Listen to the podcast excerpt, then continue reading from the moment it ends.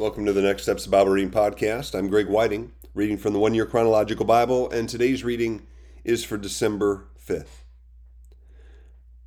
Paul sails for Rome, Acts 27 1 to 12, AD 56 to 57.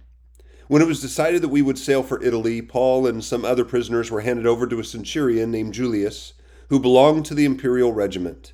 We boarded a ship from Adramyttium about to sail for ports along the coast of the province of Asia, and we put out to sea. Aristarchus, a Macedonian from Thessalonica, was with us.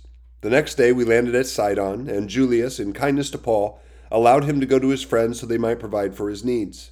From there we put out to sea again and passed to the lee of Cyprus, because the winds were against us. When we had sailed across the open sea off the coast of Cilicia and Pamphylia, we landed at Myra in Lycia. There the centurion found an Alexandrian ship sailing for Italy and put us on board. We made slow headway for many days and had difficulty arriving off Cnidus.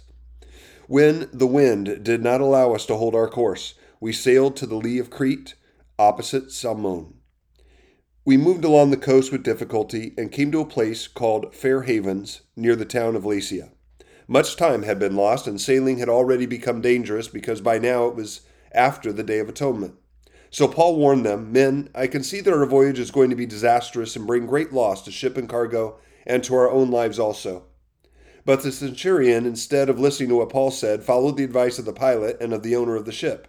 Since the harbor was unsuitable to winter in, the majority decided that we should sail on, hoping to reach Phoenix and winter there. This was a harbor in Crete, facing both southwest and northwest.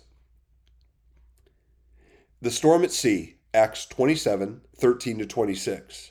When a gentle south wind began to blow, they saw their opportunity, and so they weighed anchor and sailed along the shore of Crete. Before very long, a wind of hurricane force, called the Northeaster, swept down from the island. The ship was caught by the storm and could not head into the wind. So we gave way to it and were driven along.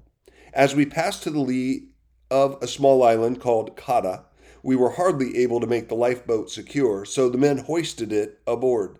Then they passed ropes under the ship itself to hold it together.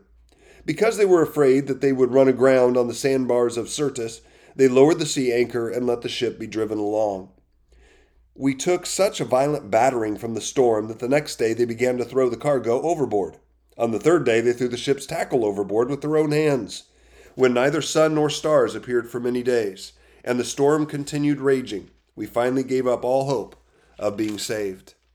After they had gone for a long time without food, Paul stood before them and said, Men, you should have taken my advice not to sail from Crete, then you would have spared yourselves this damage and loss. But now I urge you to keep up your courage, because not one of you will be lost, only the ship will be destroyed.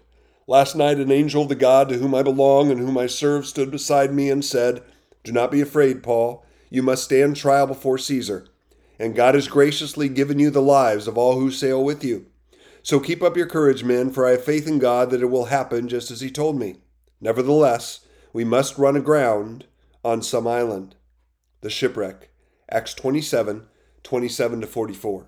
On the fourteenth night, we were still being driven across the Adriatic Sea when about midnight the sailors sensed they were approaching land. They took soundings and found that the water was a 120 feet deep. A short time later, they took soundings again and found it was 90 feet deep. Fearing that we'd be dashed against the rocks, they dropped four anchors from the stern and prayed for daylight. In an attempt to escape from the ship, the sailors let the lifeboat down into the sea, pretending they were going to lower some anchors from the bow. Then Paul said to the centurion and the soldiers, Unless these men stay with the ship, you cannot be saved. So the soldiers cut the ropes that held the lifeboat and let it drift away. Just before dawn, Paul urged them all to eat. For the last 14 days, he said, You have been in constant suspense and have gone without food. You haven't eaten anything. Now I urge you to take some food. You need it to survive. Not one of you will lose a single hair from his head. After he said this, he took some bread and gave thanks to God in front of them all. Then he broke it and began to eat. They were all encouraged and ate some food themselves. Altogether, there were 276 of us on board. When they had eaten as much as they wanted, they lightened the ship by throwing the grain into the sea.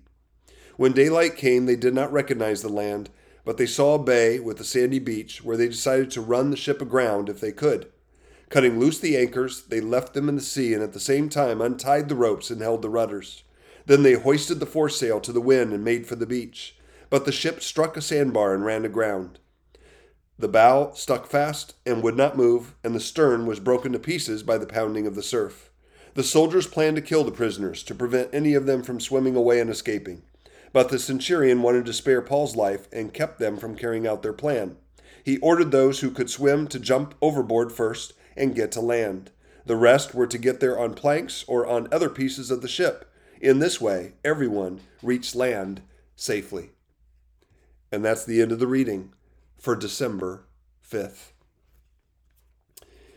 So we have Paul on his way to Rome to stand trial, and we have this storm, and God speaks to him, and everyone ends up being rescued, even though um, the soldiers wanted to kill all the prisoners.